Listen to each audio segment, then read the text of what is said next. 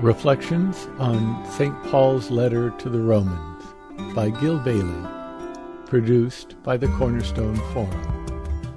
Part 2. What was going on in that in chapter 2 in Galatians is a little bit like what was happening in America in the 1830s with regard to slavery. It was sort of, well, let's just have some of them go there and some of them go there and hope that it never comes to a head. Hope that we never have to settle this thing for sure clearly. But gradually and gradually, uh, it couldn't be put off. So, here's Luke's version of it, which is irenic and in pastel, and then you, and then I'll give you Paul's version. Here's Luke's version.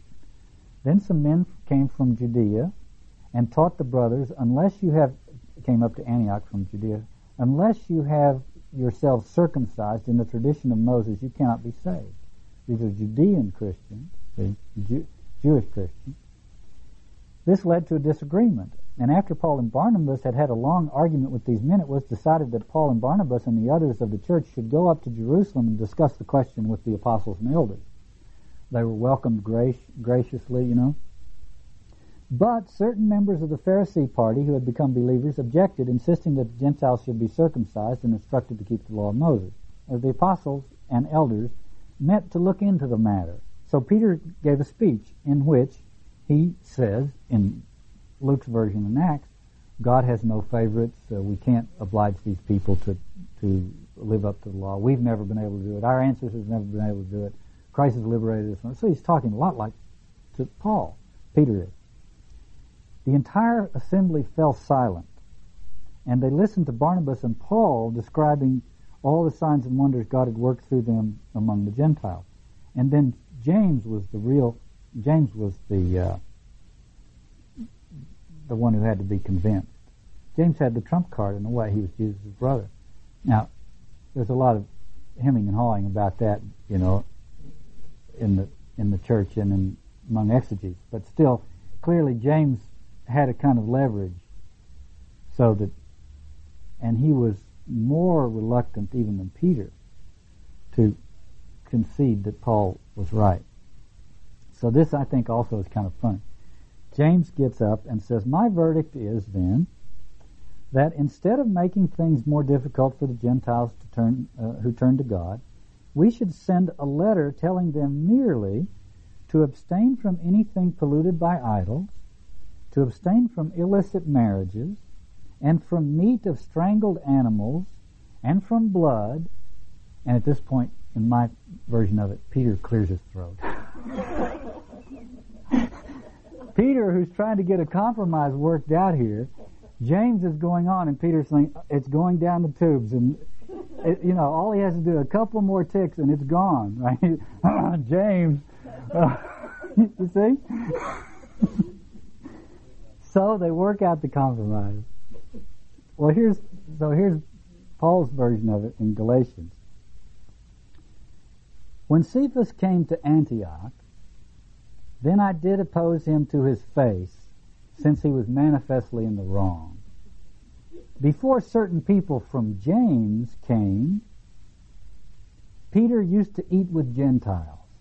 But as soon as these came, he backed away and kept apart from them, out of fear of the circumcised and the rest of the Jews put on the same act that he did, so that even Barnabas was carried away by their insincerity. And this is where Paul just comes up out of his chair. When I saw, though, that their behavior was not true to the gospel, I said to Cephas in front of them all, since you, though you are a Jew, live like Gentiles and not like the Jews, how can you compel the Gentiles to live like the Jews? We were born Jews and not Gentile sinners. Excuse me. We who were born Jews and not Gentile sinners have nevertheless learned that someone is reckoned as upright not by practicing the law, but by faith in Jesus Christ. And we too came to believe in Jesus Christ as uh, so as to be reckoned as upright by faith in Christ and not by practicing the law, since no human being can be found upright by keeping the law. Now, if we too are found to be sinners on the grounds that we seek justification in Christ, it would surely follow that Christ was at the service of sin. In other words, If we now say, oh, we should have been keeping the law all these past few years when, we weren't, and now we go back to it, if we start keeping it, that means we should have kept it. And if we should have kept it, we didn't, why didn't we? Because Jesus led us astray. See, that's what it means, he says, when you come back to it. It destroys everything.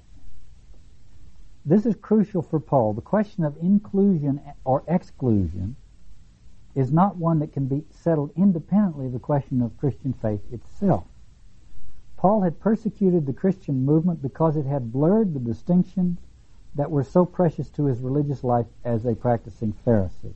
The barrier between Jews and Gentiles was an indispensable feature of this religious exclusiveness. For Paul, the rigorous system of Jewish exclusiveness vis-a-vis the Gentiles was the defining characteristic of the system that killed Jesus. To exclude Gentiles from the Christian community was to return to the closed religious system that had brought about the crucifixion. Let me, let me use an example. Paul has been there. And Paul has seen the whole thing, experienced the whole journey into the heart of darkness. He knows it. So a little thing that nobody else would notice, he notices. All we're asking him to do is to be circumcised. It's no big deal. We're trying to spread the message to everybody. We're just asking them to go through this one little step before they get to it. And Paul says, no, you don't realize. Doing that is falling right back into the system that killed Christ. You don't, you don't see it. I see it because I used to define that. You see? So I would say the, the metaphor for, or the example of this would be, let's say, uh, people come in a certain way. This is a valid metaphor today. You know, there are a lot of young people in the world who who fundamentally know know anything about what the swastika means. And so, just out of a kind of casual rebelliousness, you know, they can wear the swastika. But people who know what it means look at it. And these kids, I'm sure some of these kids, some of them, of course, know that they're tweaking the older generation. But there's, a, or maybe there's a milder form of this. You know, flying the Confederate flag. You know, when I grew up in the South, everybody flew the Confederate flag. You know what I mean? There are these certain things that we don't see, and then suddenly you're able to see them. Good God, you don't do that. You see what I mean? Well, I, what I'm trying to, the analogy I'm trying to draw here is that Paul is so aware of these, where these things lead, that things come up that nobody else sees the sacrificial uh, innuendo.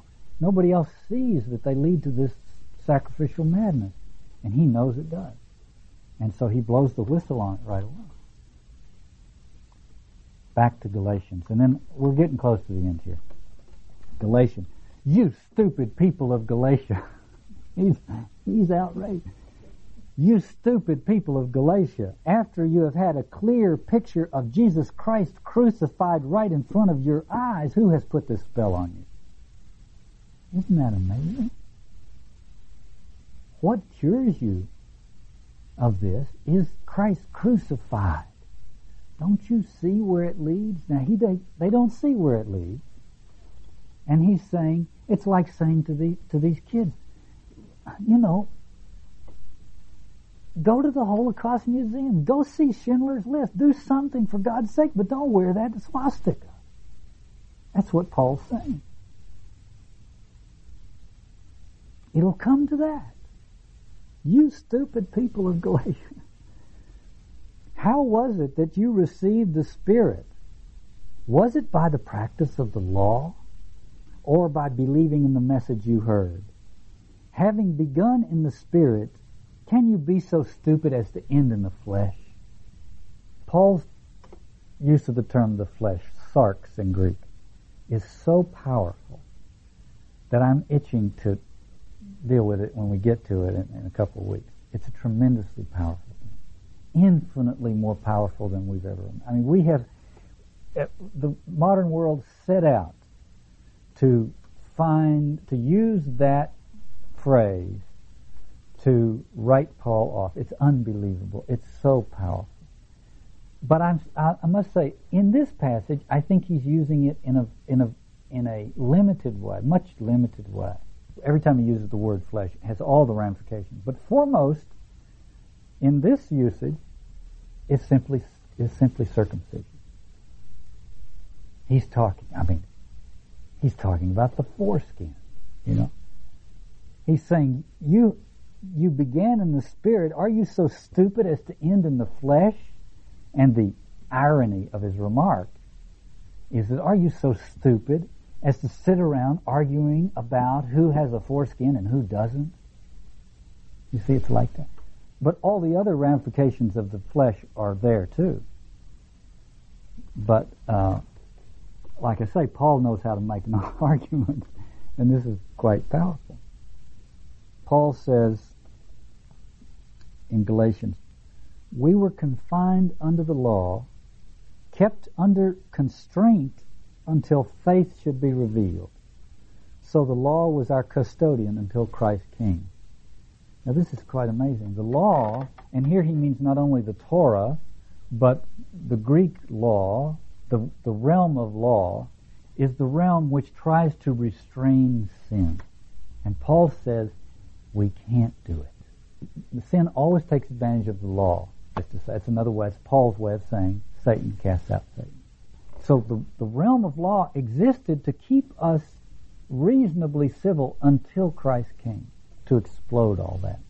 Now this this is what the letter the Romans is all about, and it's unbelievable. It's a message that is so much more powerful than anything that has been written in the last 500 years.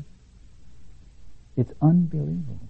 It's the one thing that can tell us what's really going on in our world today. One thing that I would say about, I'm going to read something that is Pauline from C.S. Lewis. People said, well, you know, you don't have to be Christian. All you have to do is lead a good life. And uh, so they said, "What about? Why don't you think? Of, what do you think about that?" C.S. Lewis. Here's what he said: Intellectual honor has sunk very low in our age. I hear one, I hear someone whimpering on with his question, will it help me? Will it make me happy? Do you really think I'd be better if I became a Christian? Well, if you must have it, my answer is yes. But I don't like giving an answer at this stage at all. Here is a door behind which, according to some people, the secret of the universe is waiting for you. Either it's true or it isn't. And if it isn't, then what the door really conceals is, is simply the greatest fraud, the most colossal sell on record.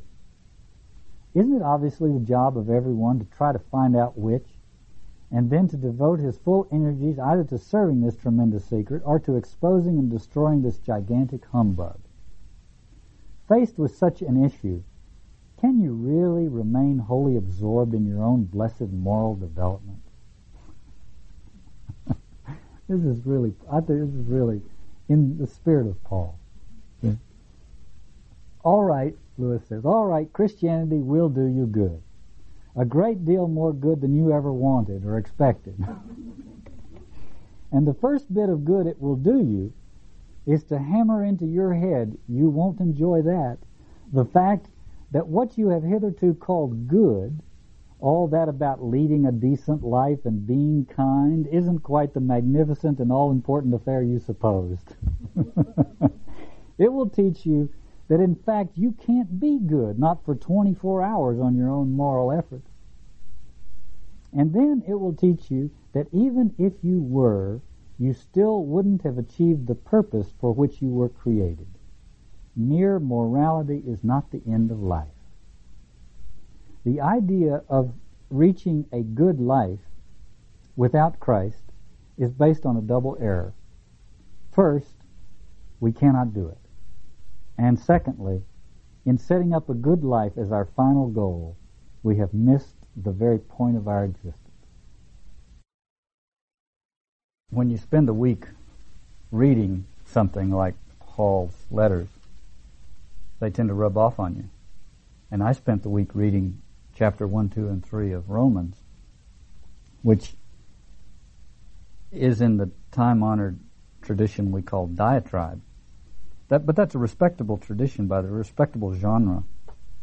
we use it almost always in the pejorative, but for Paul it was a, and for people of Paul's time, it was a legitimate form of argumentation, which was usually accompanied by something else more subtle.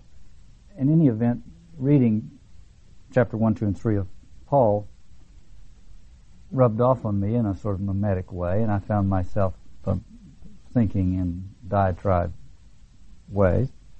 So I immediately resisted that. I'm a modern. I know all about diatribes. They're not very much fun and so on.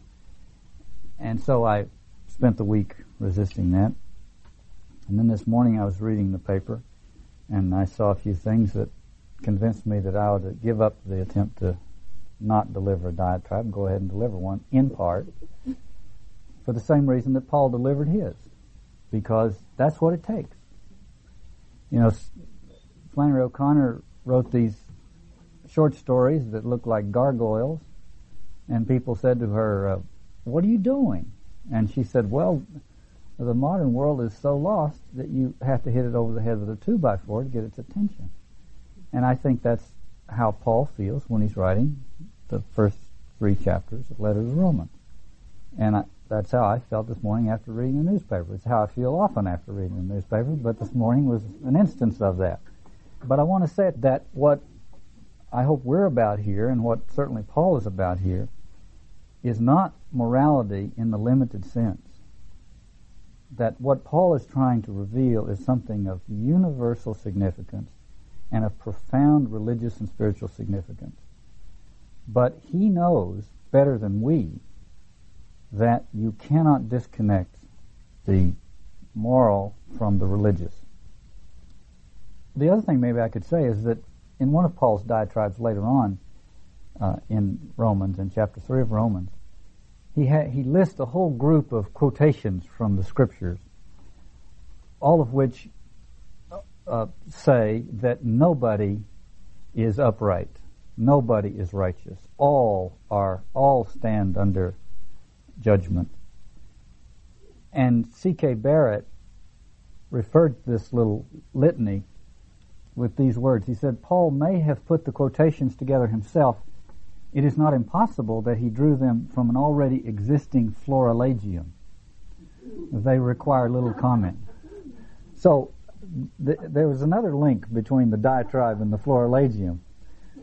So I'm going to allow myself to engage in a little bit of diatribe. And then at the end, repent of all my sins. For Paul, neither Gentile religion and morality, nor Judaism with its monotheism and Mosaic law, can save humanity from its penchant for delusion and slavery and violence. And when Paul talks about the Gentiles and the Jews, that means the world. There's, for Paul, there's only two categories. The Gentiles, which are non-Jews, and the Jews. That's it. So when he talks about the, the Gentile world, that's everybody else.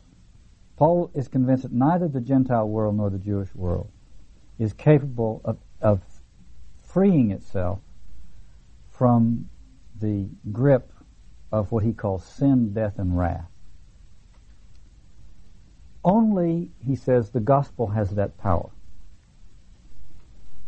And it is by power that the gospel does it. The gospel is not words, it's not ideas that one gives assent to, it's not the biography of Jesus, it's not the story of the Passion. Uh, the gospel is all of those things. It's the story. It's the story of Jesus' life, death, and resurrection.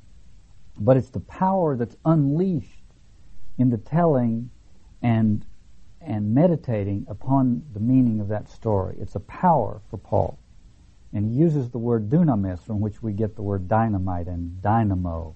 The gospel has power, and we are in the grip of another power, an enormously powerful power, which Paul calls sin, singular, meaning not little mistakes we make, but some something that that envelops us and that infects our our, our mental clarity as well as our moral behavior uh, and our religious lives as well. So that, so that Paul really sees a struggle going on between two realities. Sometimes he talks of them in, in temporal terms, or, or to some extent temporal terms, the old eon and the new eon, although they overlap. And sometimes he talks about them in terms of the power of sin or the power of grace and faith. But you'll see right away that Paul is no diplomat. Paul says the gospel is the only thing that has the power to save us from this, from the grip of this other system. Nothing else can. Everything else is an attempt to minimize the impact of that other system, to ameliorate its destructiveness, but never can any of these systems of amelioration extricate us from it. Only the gospel, Paul says, can do that. And so you would say, well, Paul is not very diplomatic and not very ecumenical. It sounds as though he's not very ecumenical. He's, I think he's the father of ecumenism in a way. Because he says in the letter to the Romans, the very letter in which he makes this proclamation, he says, the Gentiles had their way of knowing the goodness of God, the goodness of creation, uh, a sense of moral uh, probity, and so on, and they ignored it. The Jews had their law, the Mosaic law, which was a way of trying to behave oneself within this system, and they and they used it in a haphazard way, or they ignored it, or and it didn't work for them, and so on. But he's has he, he's he says all of these systems, Gentile and Jewish both, are to one degree or another noble or ignoble systems or attempts at extricating, and that they stand in some relation to the final final thing that does extricate it. So, in a sense, at the very moment that he is saying he's he's saying the gospel is singular and superior, he is also recognizing its relationship to other ways of trying to extricate us from this from this uh, the tyranny of sin. If I say Paul is the father of ecumenism, what do I mean by that? I would say it this way pagan religion often tells of a founding event which is just exactly like the crucifixion, except that it's covered over in mythic justification. So the raw material for the Christian revelation is everywhere you look. It's in the it's latent in the myths of pagan religion. It's prefigured in the Hebrew scriptures, and it's lost but potentially locatable in the periodic spasms of righteous violence, which focus all the rancor born of mimetic passions onto an expendable enemy or victim and revive social sol- solidarity in the process of expelling. So that the world is filled with potential biblical revelation or gospel revelation. But the system, what Paul calls the, the reign of sin and death, casts an enormously powerful spell. And it, it causes us to fall into a kind of mental and moral myopia in which we cannot recognize what we're doing. We cannot see what we're doing. We can see it in others, perhaps, but we can't see it in ourselves. But the, but the power of that system, according to Paul, is not infinite. It can be broken. In fact, it has been broken. And the thing that broke the power of that spell was the crucifixion. And we've been over that a number of times, but that's but but Paul is right in line with that understanding of of the cross. In chapters 1, 2, and 3 in Romans, he is concerned with righteousness, a new kind of righteousness. First of all, with righteousness itself, and then with the kind of righteousness that comes from obeying the law, and with the superior form of righteousness which he has discovered in his life, which is the righteousness that comes from God through faith. And this is very difficult to talk about because the word righteousness maybe leads us astray. And I'll come back to that in a second and redefine what that uh, word means for Paul. But let me just read something again from Anders Nygren. I'm tempted to do a commentary, to spend our time performing a commentary on Nygren's commentary because his insights are so, are so helpful. But here's something he says. This, these are things we need to we need to learn before we approach Paul. Because it's so easy for us moderns to write Paul off. And I feel, you know, Girard talks about how the gospel is still out in front of us. We're not, we're barely catching up with it.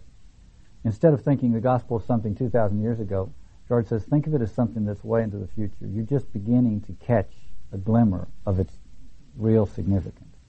And I think this is absolutely true of Paul's great letters, and the Romans is one of those.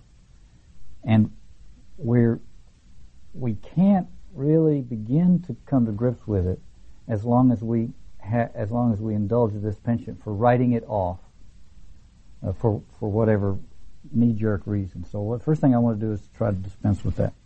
And Nygren does a marvelous job. He says, it is quite foreign to the thought of Paul to make a sharp distinction between irreligion and immorality, which a distinction which seems so natural to contemporary interpreters. And farthest from the truth would be to find in the proposed distinction a reason for saying that Paul held irreligion's deepest cause to lie in immorality. In other words, Paul cannot separate immorality from irreligion. And it's a, and it would be a mistake for us to separate them in our reading of Paul. And secondly, another mistake would be to assume that that uh, immorality was a cause of irreligion. It's the other way around for Paul. Continuing to quote Nygren. Quite the contrary, Paul is at pains to say that a wrong relation to God is the ultimate cause of man's corruption, moral corruption. We come closest to Paul's thought if we regard the two words, immorality and irreligion, as simply an emphatic expression of one and the same thing. No view could be wider from the mark than to consider, quote, unrighteousness as immorality without reference to the religious fact of man's relationship to God. So, you may have noticed the modern world has completely separated those two things. Since the Enlightenment, we regard the religious question as a little private, personal thing that you consider on the side, not to be, not to uh, invade in any way the problem of morality. And I think, I think that's been a terrible mistake. I think we can't understand the moral problem that we now face if we do not in- introduce the religious question into it. And that, to say that is nothing new. That is to, that's simply to agree with the great chorus of thought in our uh, tradition, in the Western tradition. A chorus which has been, which has, has been interrupted for the last couple of hundred years but which I think we're now discovering uh, was interrupted uh, inappropriately. So, I want to. I'm going to say some things today that will make you think that I'm a uh, a right winger, and uh, I'm not. I'm not. Uh, so I have. So I'm going to begin by quoting the two the two people that I think are, I guess there are many people who qualify for this, uh, Abraham Heschel and Martin Buber and uh, and uh, others, you know. But I I think for me, the two people that I think of as being the the the, the Hebrew prophets of our age are Bob Dylan and Leonard Cohen. So, lest you think I'm a right wing throwback, I'm going to read to you from Bob Dylan and Leonard Cohen. And what I'm going to read to you is the voice of the Hebrew prophet in our day. Here's what Dylan says in one of his early songs. Did we snap at the bait? Or did we follow a star through the hole in the wall where the long arm of the law can't reach? Did we snap at the bait? That's the Gentile world to snap at the bait? Or did we follow a star through the hole in the wall where the long arm of the law can't reach? And I think the hole in the wall is the Christian revelation. I think it's the cross. I don't mean to say, understand, I'm not saying this is what Dylan meant. Although there was a period in Dylan's life when he might have he might have agreed with some of this interpretation. I'm not sure he would anymore. But never, I'm not saying this is what he meant, obviously. I'm interpreting these lines. I'm saying they, they make a nice entree to what Paul's describing. And when Dylan first wrote these lines, and when we all first heard these and lines like them in the 60s, we no doubt thought that by following the star through the hole in the wall where the long arm of the law can't reach, we were we were uh, escaping from the problem. We were getting out of it. We were counter cultural. But there are a lot of people right now who have who have who find themselves where the long arm of the law can't reach and they're frantically trying to dial 911. You see what I mean? That, that, it's a, that's a tremendous thing. To move outside of that system of law, which the whole world is gradually doing right now, is an incredibly dangerous situation. And I think we're doing it because uh, the, the, a star has led us through that, into that hole in the wall, and we are moving out beyond the world of law. And we had better quickly figure out what it is that can replace the law in a world where it's becoming uh, increasingly problematic.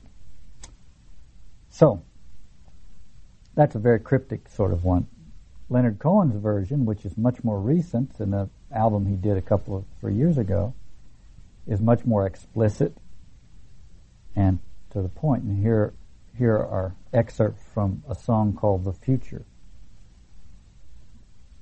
Give me back the Berlin Wall. Give me Stalin and St. Paul. I've seen the future, brother, and it's murder. Things are going to slide in all directions. Won't be nothing, nothing you can measure anymore. The blizzard of the world has crossed the threshold and it has overturned the order of the soul. When they said repent, I wonder what they meant. When they said repent, I wonder what they meant. When they said repent, I wonder what they meant.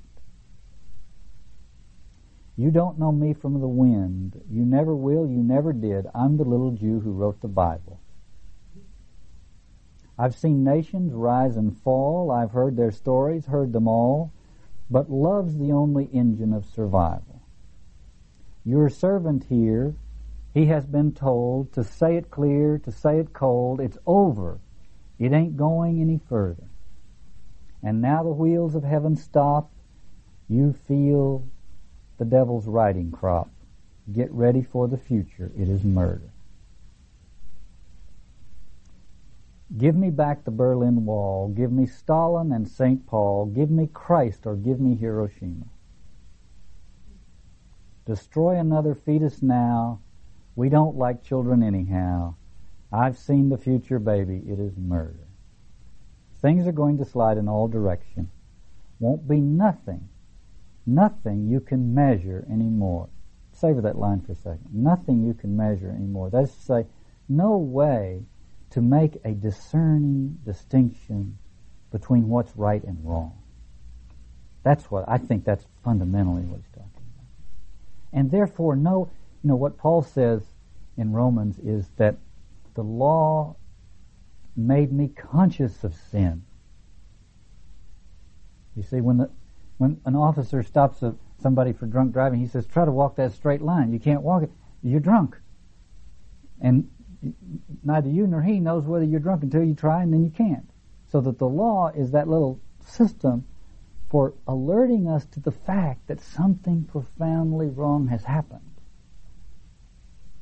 And I think this line, nothing, there's nothing you can measure anymore, I think has to do with this, this, the absence of any kind of distinctions that would allow us to realize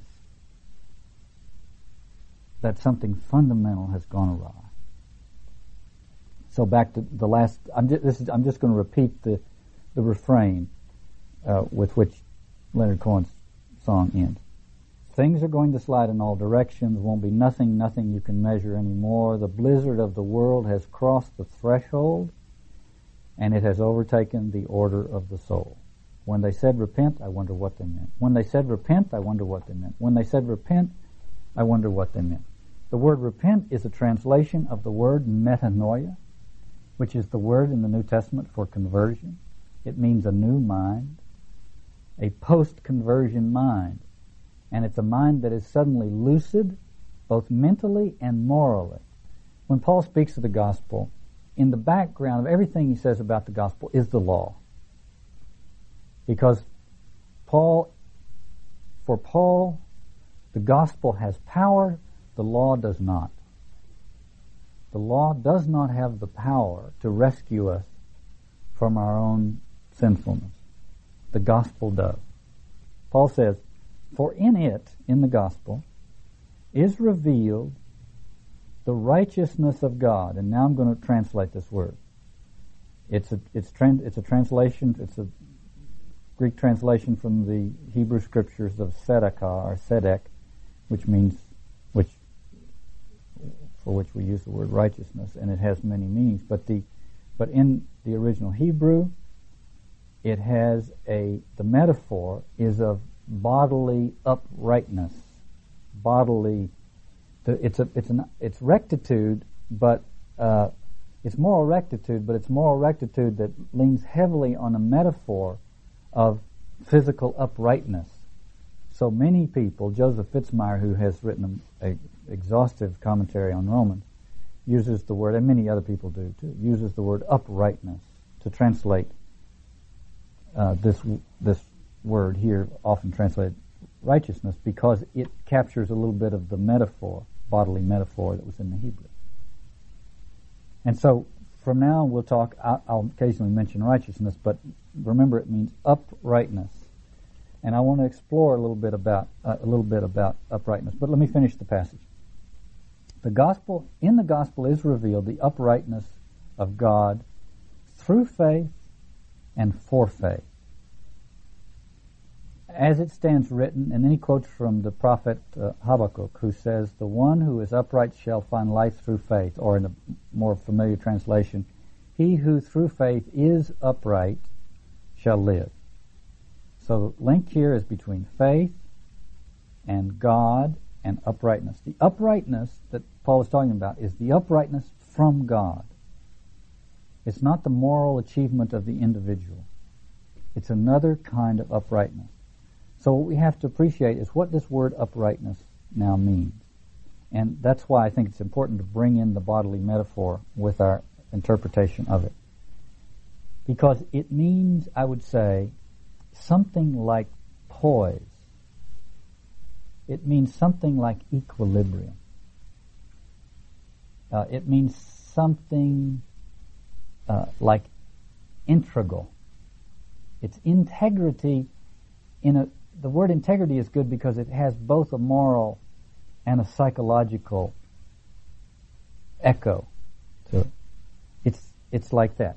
But Paul, what Paul is contrasting is the uprightness, first of all, the, the unrighteousness or lack of uprightness in the fallen world, the world of the Gentiles, the world of idolatry and and uh, and immorality and so on. That the unuprightness of that world, with its obvious moral and religious problems, and secondly, the uprightness of one in in under the law, who is upright because he has obeyed the law.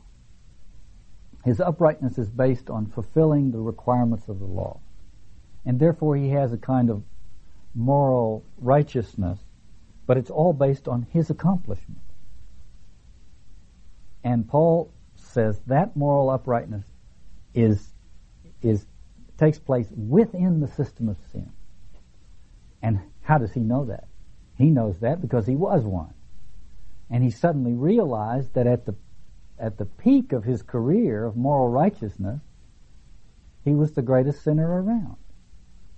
And so what he's trying to announce is that you can't get out of that system as long as you're trying to be upright according to the law.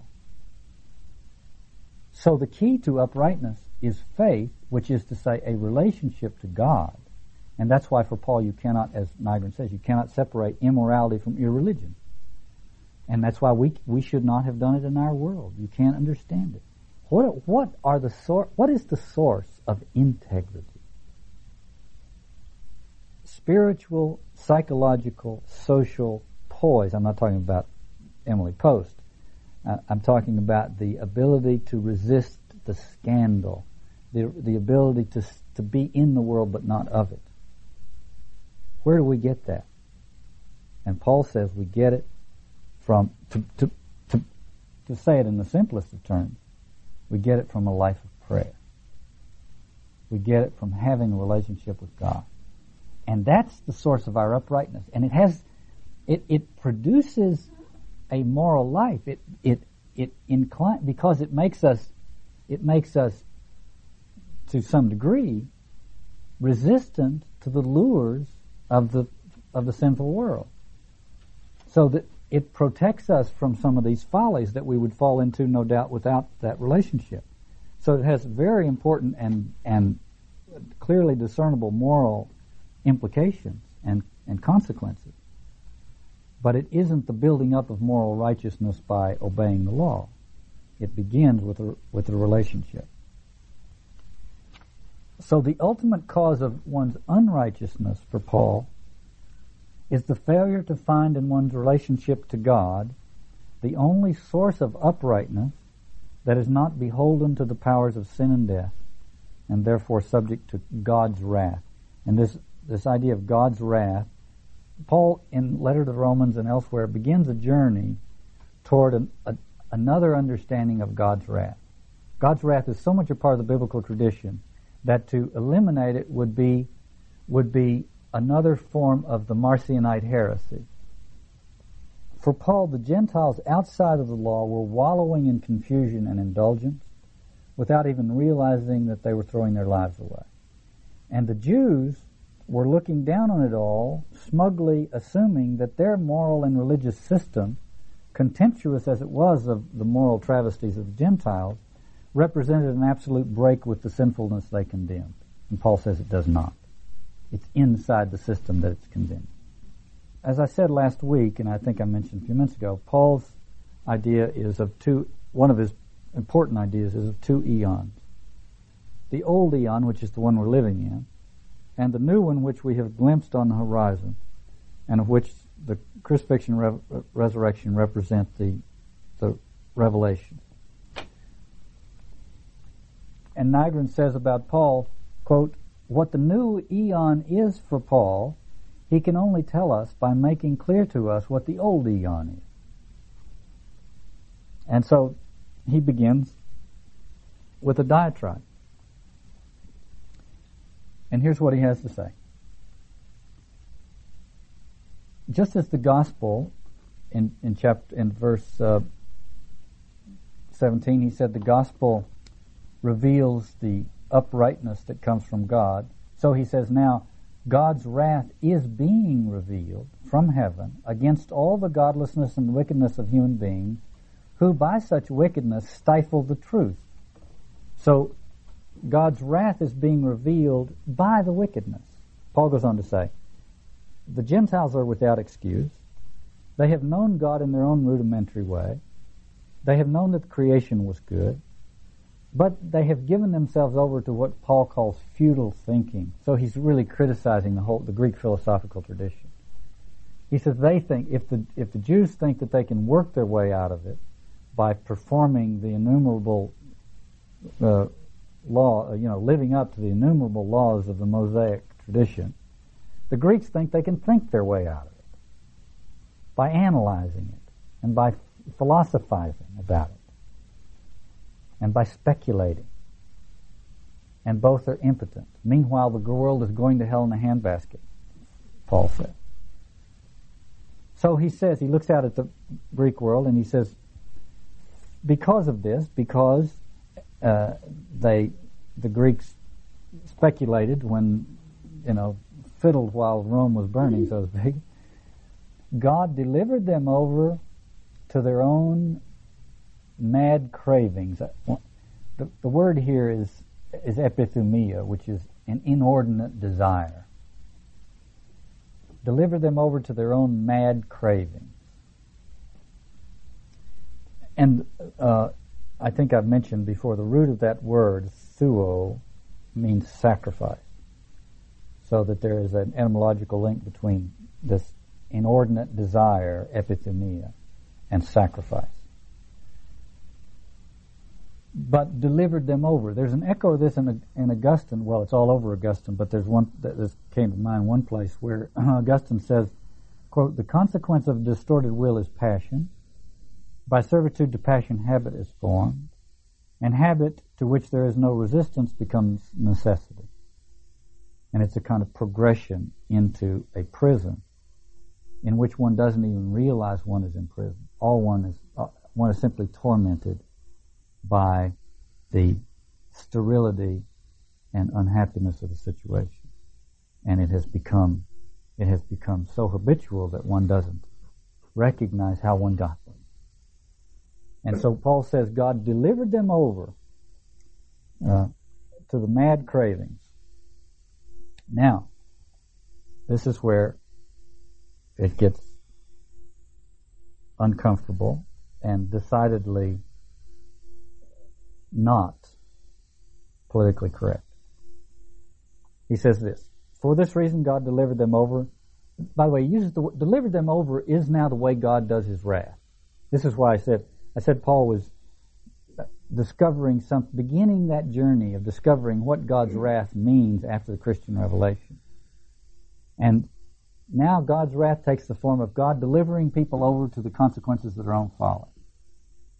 That's very Dantean, by the way. Dante, in the, you know, in Dante, the sin is the pun- the in Dante, the punishment is the sin at its later stages, and sin is the punishment in its early stage.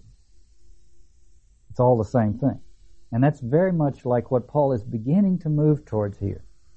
He delivered them over to their own folly. In other words, he said, okay, be my guest.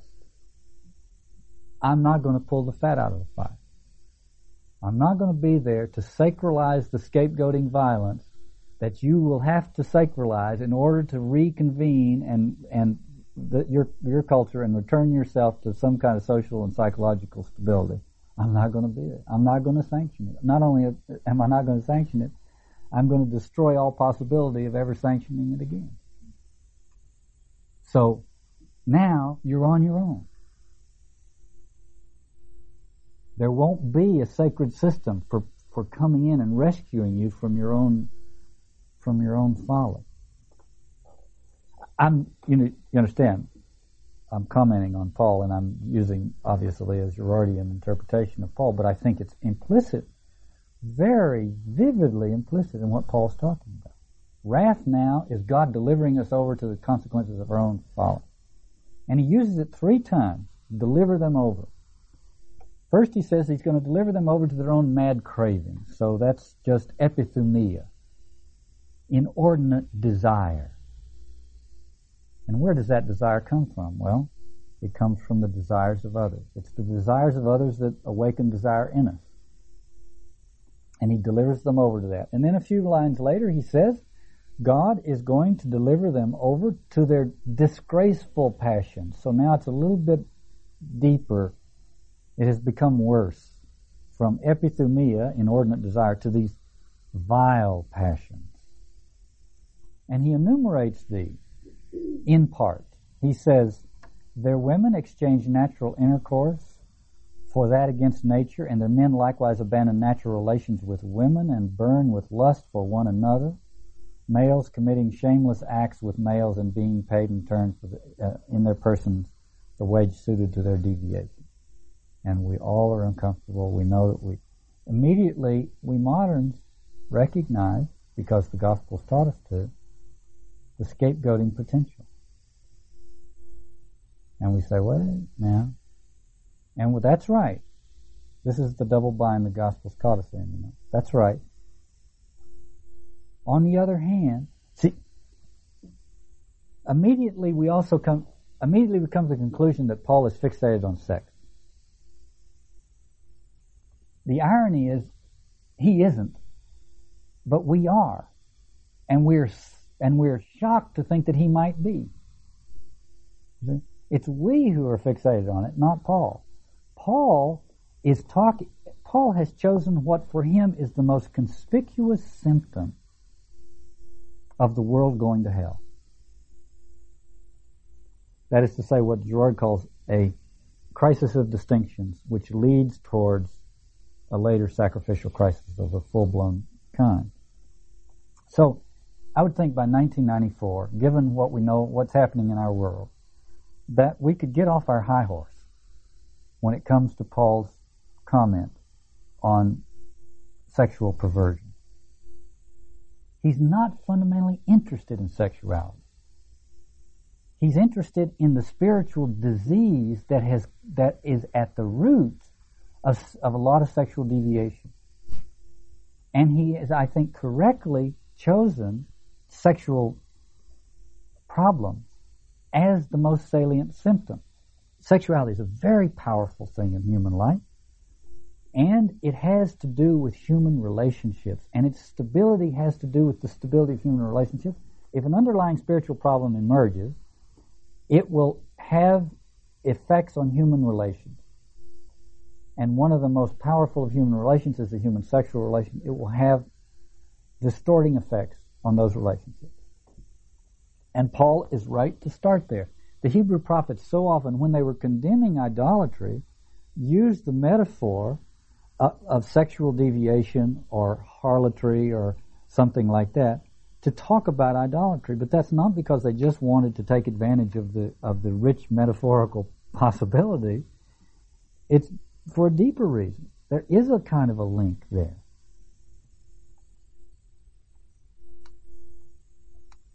So, for Paul, the underlying problem is the lack of what, in the past I've talked about it, it's a kind of a neutral way. I should probably talk about it more straightforwardly. I talked about it in terms of the, the existence of some transcendence in our life, religious transcendence.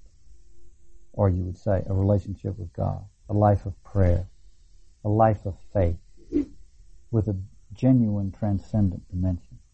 That's for Paul what, what the only thing that can that's that's the source for Paul of the uprightness that comes from God, not that comes from one's own attempt to behave. It produces uh, honorable behavior, but it, the honorable behavior is not something done according to a bunch of rules. Okay, so I want to go back. We talked about this several times when we were studying Virginia Woolf and and even before that, and maybe even since that, but I want to go back to this scene in Virginia Woolf's novel The Wave, which is so, such a vivid picture of precisely what Paul is talking about. It's the scene where the, the boys in the boarding school are going into the chapel and Lewis is the figure in the novel who represents T.S. Eliot. And like T.S. Eliot, he loves going into the chapel. For him, it's wonderful. And he talks about it as a, as a relief from this world of, of constant competition and, and rivalry outside. He says, Lewis says, now we march two by two, orderly, processional, into chapel I like the dimness that falls as we enter the sacred building. I like the orderly progress. We file in, we seat ourselves, we put off our distinctions as we enter. It's very important to realize that the crisis outside the the chapel, let's use this metaphor. The crisis outside the chapel is the crisis of distinctions. All distinctions are being erased. All distinctions are being erased and there's a kind of social meltdown taking place. The distinctions between right and wrong, between sex and violence, between male and female, between good and bad violence, you name it, it's all being dissolved. We're, go- we're experiencing a cultural meltdown. Inside the chapel, we're also experiencing a dissolution of the distinction. Inside the chapel, the dissolution of distinctions is a merciful experience. It's the, it's the realization one has that there, there are no differences between us. We are all together. We are brothers and sisters of one another. None of the social distinctions that may have some hold on us in some other setting have any hold on us there. We're all just brothers and sisters. It's merciful. And that's why I'm saying we shouldn't think that, oh, the world's going to hell out there because it's being completely leveled and inside somehow we're hanging on to some hierarchy. It's not true. There's only one hierarchy in the Christian revelation, and that is God and the relationship to God. And so I think this T.S. Eliot figure here, Lewis, has it right. He says, we put off distinctions as we enter, and you can tell he's sighing a sigh of relief. And then he says, I like it when, lurching slightly, but only from his momentum, Dr. Crane mounts the pulpit and reads the lesson from a Bible. I rejoice, he says, my heart expands. I recover my continuity as he reads. I become a figure in procession. And I want to focus on this. I recover my continuity. That could be a synonym for uprightness. I recover my continuity when he reads. Outside those doors, I lose my continuity. I become episodic. Why do I become episodic? Because I'm the shuttlecock for every wind that blows. Every time a, a, a fascinating desire passes by, it lifts my skirts. Every time some, some little thing goes on, I'm titillated by it. I'm go off. I'm, you know, I'm into some fashion or I'm into this or I get caught up in it. It's easily, it's all scandalous and intriguing. But in this setting, he says, I recover my continuity. Why? Vertical dimension. Transcendence. And this is written by an agnostic, but it's absolutely a wonderful testimony to what, to what Paul is talking about. That is the uprightness, parentheses, continuity that comes from God, not from obeying rules. But nearby is Neville, another of the boys in the boarding school, and he's having a modern experience, a more modern experience, a typical experience. He says, this brute menaces my liberty when he prays, looking up at Dr. Crane again now. Ah, he menaces my liberty.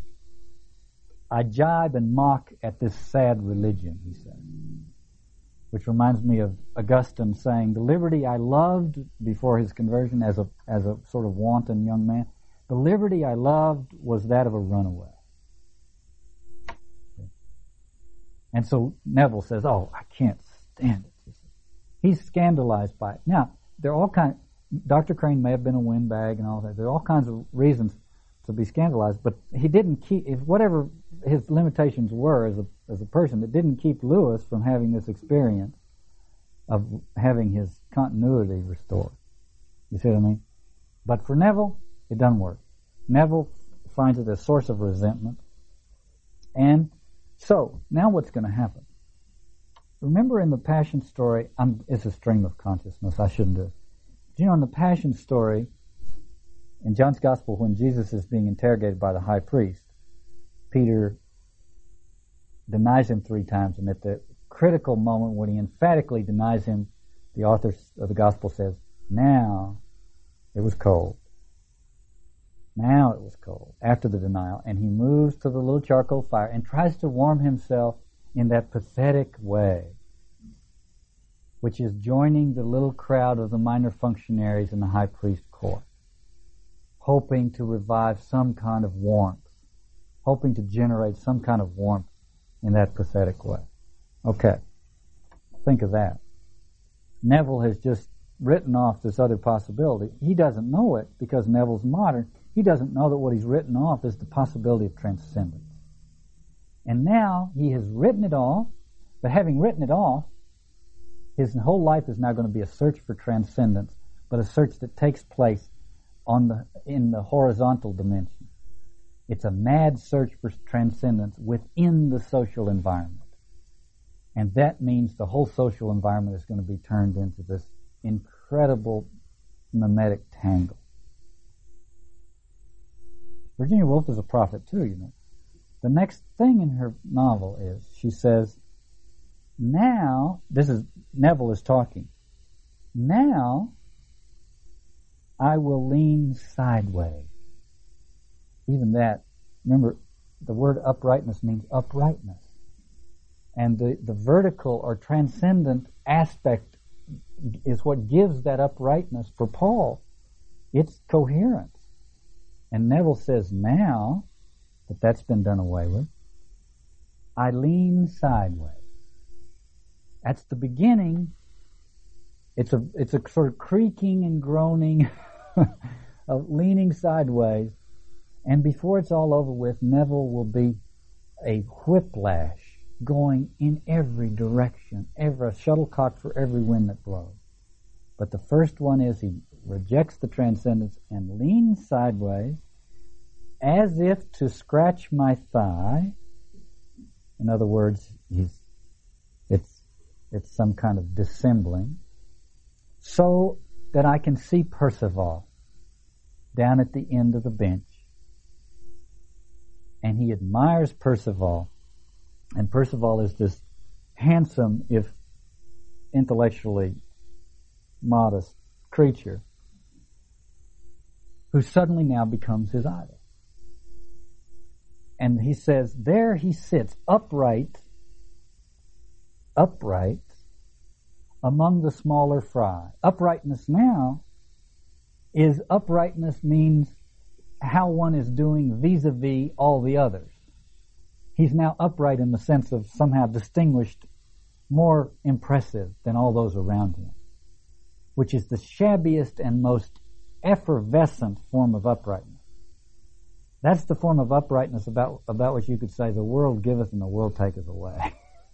but for the moment, Neville is, um, Neville is looking at Percival and admiring him. He breathes through his straight nose rather heavily. His blue and oddly inexpressive eyes are fixed with pagan indifference upon the pillar opposite. He sees nothing. He hears nothing. He is remote from us all in a pagan universe. Okay, one last thing. He's looking now at Percival. Look! He flicks his hands to the back of his neck. You know, in Genesis it says we are made in image and likeness of God. Therefore, we should live like God. And we will always live like whatever idols we have. So he says, look at that. Flicks the back of his neck with his hands that way. For such gestures, one falls hopelessly in love for a lifetime. Neville was the homosexual in uh, Virginia Woolf's novel. Then he says, Dalton, Jones, Edgar, and Bateman, other boys in the boarding school, flick their hands to the back of their necks likewise, but they do not succeed. They do not succeed.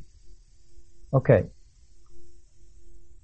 Just, that should be the background for our understanding of what Paul is trying to do in the letter to the Romans and why he has, he has uh, selected as the first, as the point of departure, certain, what he regards as sexually deviant behavior. Not because he's a sexologist, not because he has a certain sense of, uh, of, he obviously has a sense of sexual propriety. But I think there's a more profound anthropological reason for agreeing with his decision to start there. But he's interested in something much more profound. So far, he has twice said God delivered them over to their own inordinate desire, epithumia, and secondly, to their shameless passion, disgraceful passion.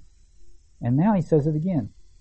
As they do not see fit to acknowledge God, again it's the lack of that transcendence, God delivers them over finally to their to a base mentality or a depraved mind or what is often translated as a reprobate mind and to improper conduct.